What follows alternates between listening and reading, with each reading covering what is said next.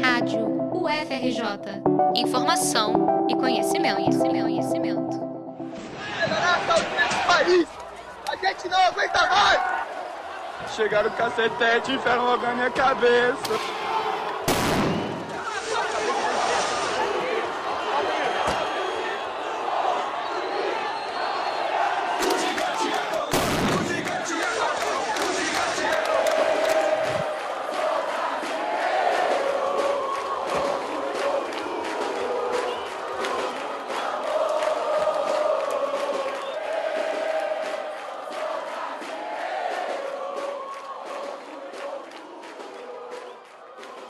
Tem uma expressão que lembra as jornadas de junho, é uma que até virou meme na internet.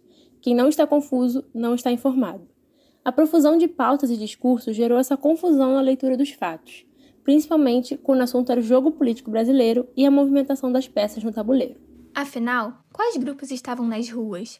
Que objetivos tinham? A quem estavam favorecendo? O que estavam, de fato, proporcionando à população brasileira?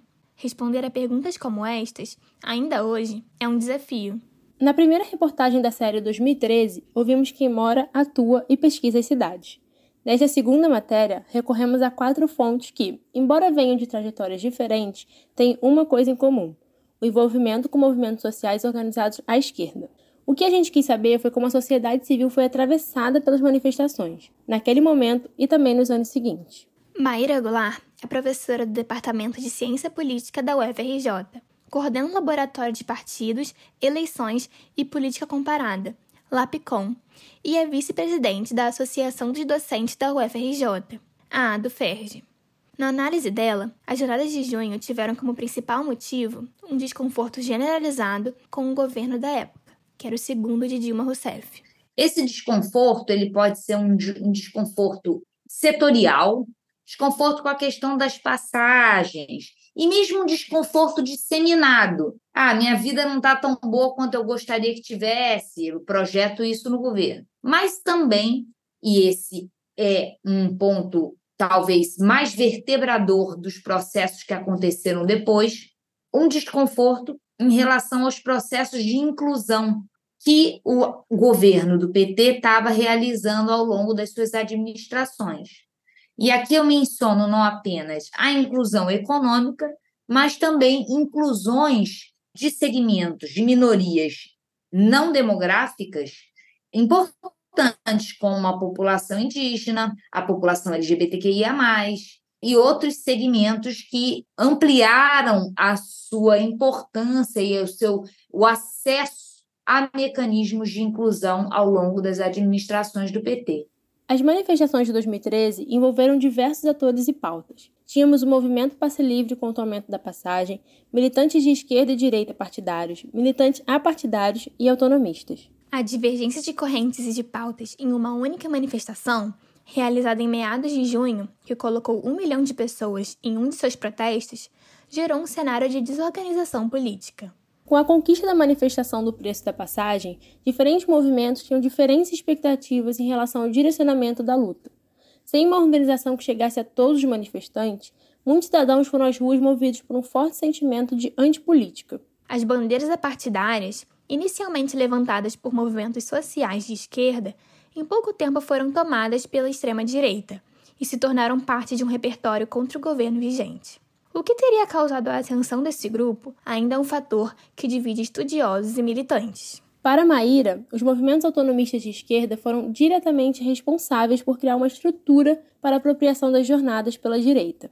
A esquerda organizada, que de alguma maneira participou e organizou esses processos, que é uma esquerda muito é, ligada à ideia de autonomia, uma esquerda é, crítica à ideia de partido político, ou de alguma maneira reforça né, essa, esse predomínio da sociedade civil, ela acabou montando um palco para que essa direita que estava se organizando em virtude do desconforto com esses processos de inclusão pudesse dançar.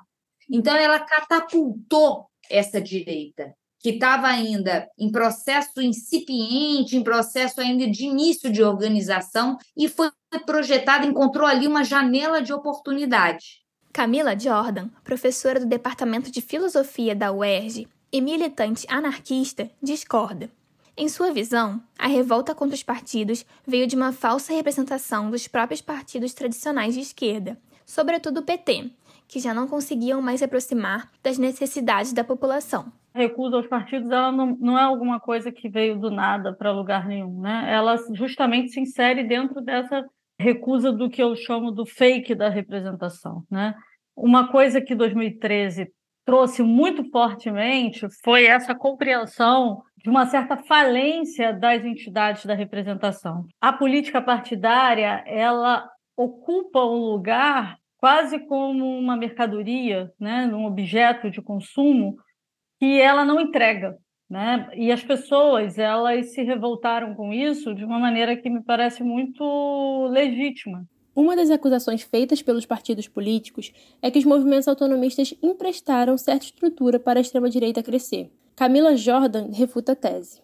Quem emprestou a sua estrutura para a extrema-direita foi o Estado brasileiro, né? Porque se você for ver bem as medidas de exceção que são aplicadas Posteriormente, elas foram aplicadas primeiramente na criminalização. Quem plantou um Estado securitário para nos criminalizar é que abriu as portas para o fascismo e depois não conseguiu controlar esse fascismo. Para Ana Lúcia Nunes de Souza, que atualmente é professora do Instituto NUTIS de Educação, Ciência e Saúde da UFRJ, mas há 10 anos acompanhava os protestos como videoativista e pesquisadora da área de comunicação, a ausência dos partidos institucionalizados de esquerda nos setores populares foi responsável pelo crescimento dos pensamentos da extrema-direita entre a população. A responsabilidade pela ascensão da extrema-direita e a eleição do Bolsonaro foi a incapacidade dos partidos de esquerda de fazer um governo que respondesse aos anseios, aos anseios dos trabalhadores e das classes populares.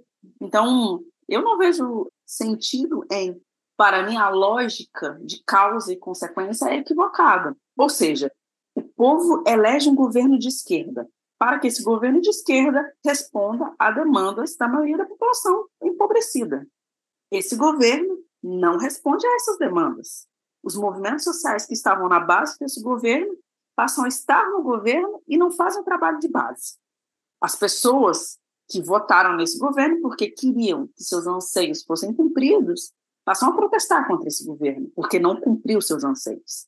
Ao mesmo tempo, a extrema-direita ganha força e faz, começa a fazer o trabalho de base através de igrejas evangélicas nos setores populares que a esquerda havia abandonado. Então, eu não consigo ver como as pessoas, o povo que elegeu o Lula, a Dilma, e, e depois passam a protestar contra o que não foi realizado, que era promessa e não foi realizado, é depois responsável pela eleição do Bolsonaro. Quem é responsável pela eleição do Bolsonaro, na minha opinião, são os próprios partidos de esquerda que não souberam, não souberam, por um lado, fazer um governo popular e, por outro, abandonaram as bases, abandonaram os setores mais empobrecidos da, da população para que a direita e as igrejas evangélicas fizessem o trabalho de base que eles não fizeram.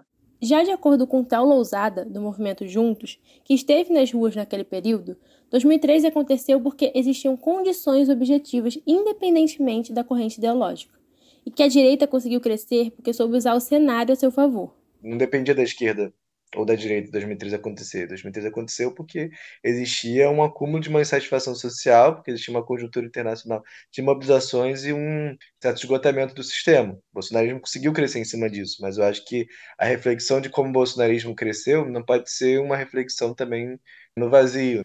Fato é que 2013 balançou as estruturas dos movimentos organizados à esquerda, causando uma crise entre apoiadores, partidos, instituições e coletivos.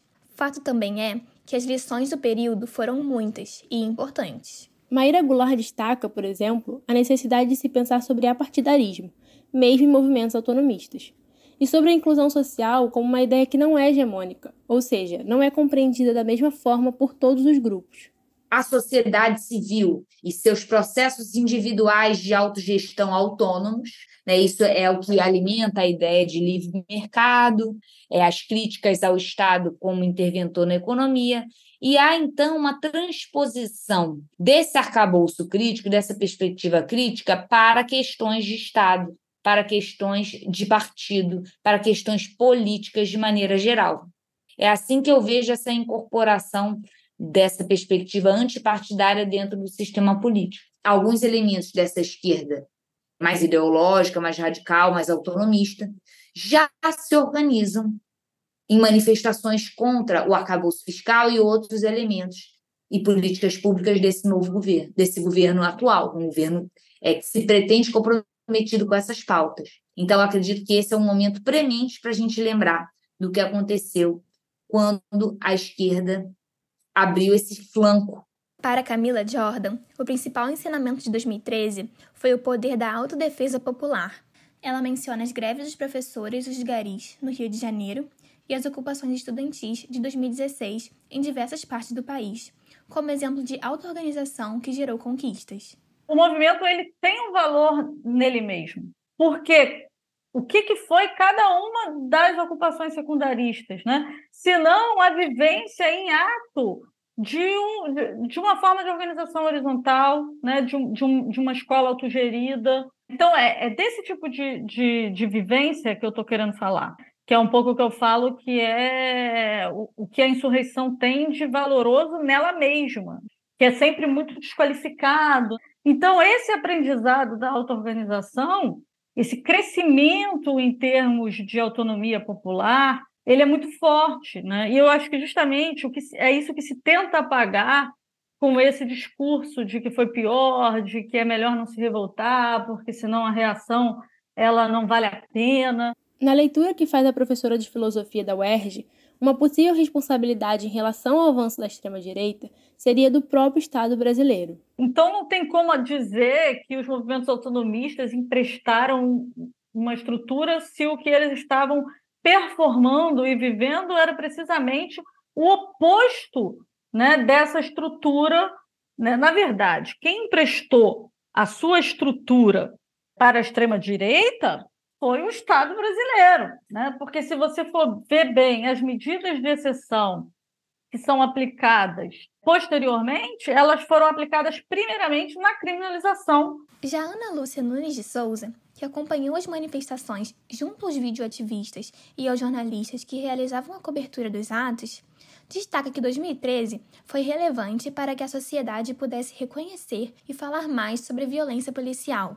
Outro aspecto levantado por ela foi que as ruas e a própria brutalidade dos agentes públicos revelaram, de certo modo, o poder dos movimentos sociais. Como uma pessoa política, militante, ativista também, eu acho que mostra que os movimentos sociais têm muita força, que a gente precisa se organizar, se politizar, fazer trabalho de base, que é possível mudar as coisas, né? Os resultados da, das jornadas mostram que é possível obter vitórias, né, com a organização popular e mostra também para mim que há uma grande incapacidade dos partidos institucionalizados em entender as demandas dos movimentos sociais e das pessoas.